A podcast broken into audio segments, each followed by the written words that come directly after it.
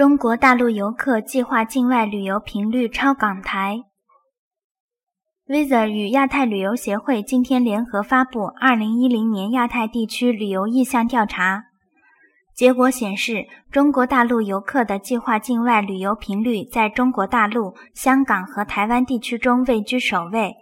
他们首选的休闲旅游目的地是亚太地区，香港依然是中国大陆和台湾游客最想去的旅游目的地之一。不过，澳大利亚和日本不久之后有望超过香港，成为中国大陆游客最倾心的亚太地区旅游目的地。